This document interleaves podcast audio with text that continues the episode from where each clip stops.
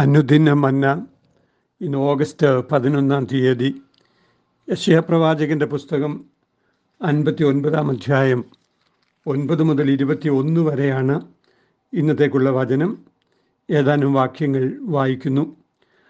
അതുകൊണ്ട് ന്യായം ഞങ്ങളോട് അകന്ന് ദൂരമായിരിക്കുന്നു, നീതി ഞങ്ങളോട് എത്തിക്കൊള്ളുന്നതുമില്ല. ഞങ്ങൾ പ്രകാശത്തിനായിട്ട് കാത്തിരുന്നു, എന്നാൽ ഇതാ ഇരുട്ട്. വെളിച്ചത്തിനായിട്ട് കാത്തിരുന്നു, എന്നാൽ ഇതാ അന്ധകാരത്തിൽ ഞങ്ങൾ നടക്കുന്നു. ഞങ്ങൾ കുരുടന്മാരെ പോലെ ചുവർ തപ്പി നടക്കുന്നു, കണ്ണില്ലാത്തവരെ പോലെ തപ്പി തടഞ്ഞു നടക്കുന്നു. സന്ധ്യാസമയത്തെന്നപോലെ ഞങ്ങൾ മധ്യാഹ്നത്തിൽ ഇടറുന്നു. ആരോഗ്യമുള്ളവരുടെ മധ്യേ ഞങ്ങൾ മരിച്ചവരെ പോലെ ആകുന്നു. ഞങ്ങളെല്ലാവരും കരടികളെ പോലെ അലറുന്നു, പ്രാവുകളെ പോലെ ഏറ്റവും കുറുകുന്നു. ഞങ്ങൾ ന്യായത്തിനായി കാത്തിരിക്കുന്നുവെങ്കിലും ഒട്ടുമില്ല. രക്ഷയ്ക്കായി കാത്തിരിക്കുന്നു, എന്നാൽ അത് ഞങ്ങളോട് അകന്നിരിക്കുന്നു.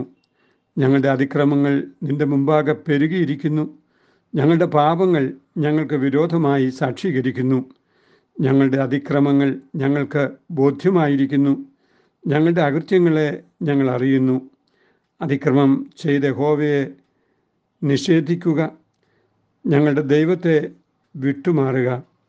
പീഡനവും മത്സരവും സംസാരിക്കുക, വ്യാജവാക്കുകളെ ഗർഭം ധരിച്ച് ഹൃദയത്തിൽ നിന്ന് ഉച്ചരിക്കുക എന്നിവ തന്നെ.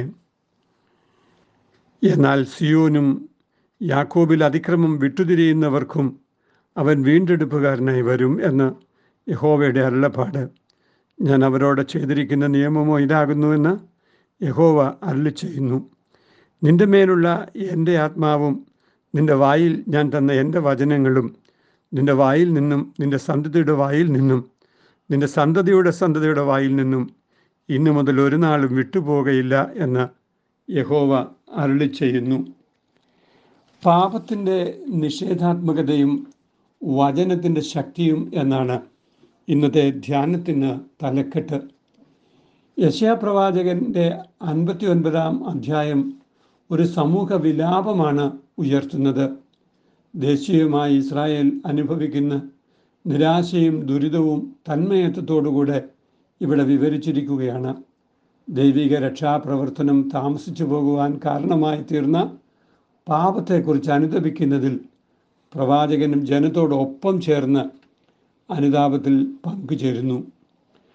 ഒന്നാമതായി, നീതിയോടെ വ്യവഹരിക്കാതെയും സത്യത്തോടെ പ്രതിപദിക്കാതെയും ഇരിക്കുന്ന സാമൂഹിക ചുറ്റുപാടുകളിൽ അവ സമൂഹത്തിൽ ഒട്ടും തന്നെ കാണപ്പെടാതെ പോവുകയാണ്.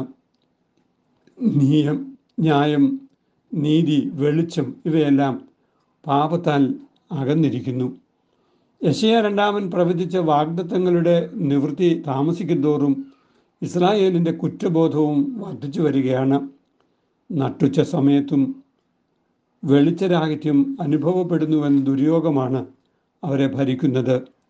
ചുവർ തപ്പി നടക്കുന്നു എന്നത് നിസ്സഹായതയുടെ ചിത്രമാണ് കാട്ടിത്തരുന്നത്. ചുവർ ചാരി നിൽക്കാനുള്ള ആശ്രയവും ബലവുമായിരിക്കെ അത് കണ്ടെത്താൻ കഴിയാത്തത് ദൗർഭാഗ്യമാണ്. എപ്പോഴും പീഡിതനും അപഹരിക്കപ്പെട്ടവനുമായി കാണപ്പെടുകയാണ് ഇസ്രായേൽ മക്കൾ. യഹോവയുടെ ക്രോധ ദിവസത്തിൽ അവരുടെ സ്വർണത്തിനും വെള്ളിക്കും അവരെ രക്ഷിപ്പാൻ കഴിയുകയില്ല.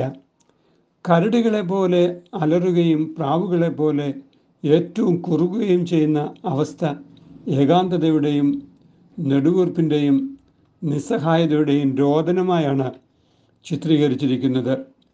വേദനയുടെയും ഒറ്റപ്പെടലിൻ്റെയും മറ്റും ചിത്രം തന്നെയാണ് അവിടെ ഉള്ളത്.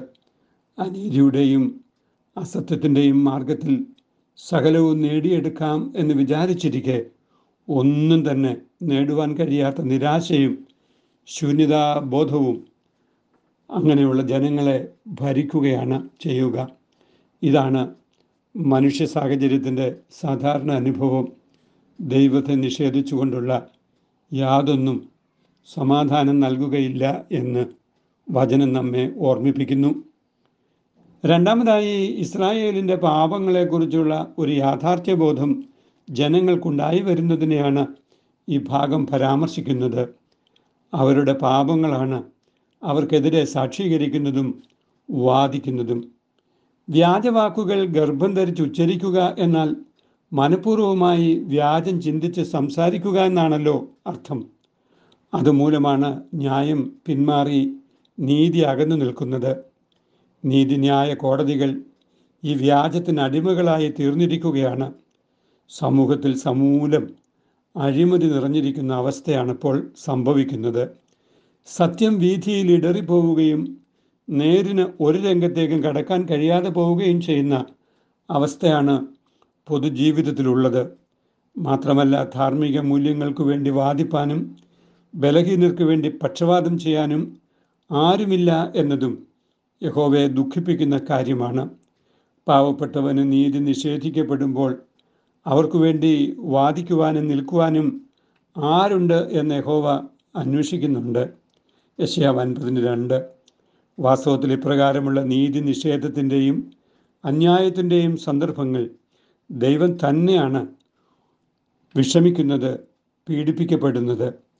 ഭൂരിപക്ഷ ദൈവരാഹിത്യത്തിൻ്റെ മധ്യത്തിൽ ഒരു ന്യൂനപക്ഷമായി നിന്ന് ദൈവിക ജീവൻ്റെ സംരക്ഷകരാകാൻ ദൈവം ചിലരെക്കുറിച്ചെങ്കിലും പ്രതീക്ഷിക്കുന്നുണ്ട്. അതുണ്ടാകാതെ ഇരിക്കുമ്പോൾ ദൈവം തന്നെ ചില ഇടപെടലുകൾ നടത്തുകയാണ്. ദൈവം ഉദ്ദേശിക്കുന്ന ദൈവത്തിൻ്റെ പ്രവാചകരും ദൈവത്തിൻ്റെ ഉപകരണങ്ങളായ ദൈവം തിരഞ്ഞെടുത്തവരും അതിന് തയ്യാറാകുമ്പോൾ ദൈവം തൻ്റെ അധീനതയിലുള്ള പ്രകൃതിയെ കൊണ്ടുപോലും ചില ഉദ്ദേശ്യങ്ങൾ നിറവേറ്റുന്നതായി ചരിത്രപാഠം നമ്മെ പഠിപ്പിക്കുന്നുണ്ട്. മൂന്നാമതായി, ദൈവിക പ്രവർത്തനത്തിൻ്റെ സാർവലൗകികതയും അതിൻ്റെ സ്വാധീന ശക്തികളും ഈ വചനം പങ്കുവെക്കുന്നു. കെട്ടിനിർത്തപ്പെട്ട വെള്ളം ചിറമുറിഞ്ഞു വരുമ്പോൾ ശക്തമായ ജലപ്രവാഹമായി തീരുന്നത് പോലെയാണ് യഹോവയുടെ പ്രവർത്തനം ഉണ്ടായി വരുന്നത്. യഹോവയുടെ ശ്വാസം തള്ളിപ്പായിക്കുന്നത് പോലെ അപ്പോൾ അനുഭവമാകും. ആർക്കും തടഞ്ഞു നിർത്താൻ കഴിയാത്ത ഊർജപ്രവാഹമായിരിക്കും അത്. സകല ജനതകളും ദൈവമഹത്വം കാണുന്ന സന്ദർഭമായിരിക്കും അത്. കിഴക്കും പടിഞ്ഞാറുമെല്ലാം അവൻ്റെ നാമവും മഹത്വവും പ്രകടമായി വരും. അത് സിയോനും അതിക്രമം വിട്ടകലുന്നവർക്കും ദൈവിക വീണ്ടെടുപ്പ് അനുഭവിക്കുന്ന സന്ദർഭമായി തീരും.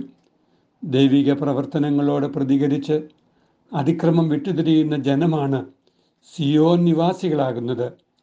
യഹോവയുടെ വചനം നാവിന്മേലിരിക്കുന്ന സന്തതി പരമ്പരകളാണ് ദൈവജനം. ദൈവിക വീണ്ടെടുപ്പിൻ്റെ അടയാളവും യാഥാർത്ഥ്യവും ദൈവവചനത്തിൻ്റെ വിമോചന ശക്തിയും തുടർ വിമോചനത്തിൻ്റെ ബലവും സൂചിപ്പിക്കുകയാണ് ഈ വചനം. വചനത്തിൻ്റെ മനനവും സ്വാംശീകരണവുമാണ് നിത്യവിമോചനത്തിൻ്റെ മാർഗമെന്ന് നാം അറിയുക. നാം യഥാർത്ഥത്തിലുള്ള സിയോൻ നിവാസികളായിരിക്കുവാൻ ദൈവത്തിൻ്റെ കരുണയുടെ സ്പർശം നമ്മിലുണ്ടോ? വാസ്തവമായും ദൈവിക പ്രവർത്തനങ്ങളുടെ ഉപകരണങ്ങളായി തീരുവാൻ നമുക്ക് സാധിക്കുന്നുണ്ടോ? നാം സിയോൻ്റെ നിവാസികളാണോ? ദൈവകൃപയിൽ ഞാൻ ആശ്രയിച്ച് അവൻ വഴികളെ ഞാൻ അറിഞ്ഞ് അനുഗമിച്ചിടും. അവനുടെ ചുവടുകളെ അനുഗമിച്ചിടും. അവനുടെ ചുവടുകളെ. ദൈവമായ കർത്താവേ, സാമൂഹ്യ ജീവിതത്തിൽ നീതിയും ന്യായവും സത്യവും ഇടറിപ്പോകുമ്പോൾ നീതിയുടെയും സത്യത്തിൻ്റെയും ന്യായത്തിൻ്റെയും ഭാഗത്ത് നിൽക്കുവാൻ, ദൈവത്തോട് ചേർന്ന് ദൈവ മക്കൾക്ക് വേണ്ടി വാദിക്കുവാൻ ദൈവം ഞങ്ങൾക്ക് സഹായിക്കണമേ. പാപത്തെക്കുറിച്ചുള്ള യാഥാർത്ഥ്യബോധം ഞങ്ങൾക്ക് തന്ന അനുതാപത്തിൻ്റെ അനുഭവത്തിൽ ദൈവകൃപയോട് ചേർന്ന് ദൈവവചനത്തിൻ്റെ ശുശ്രൂഷകരും അവയുടെ പ്രയോക്താക്കളുമാകുവാൻ ഞങ്ങളെ എന്നും സഹായിക്കണമേ. ആമേൻ. ഇത് എ ടി സക്കറിയ അച്ഛൻ. ദൈവം നമ്മെ അനുഗ്രഹിക്കട്ടെ. ആമേൻ.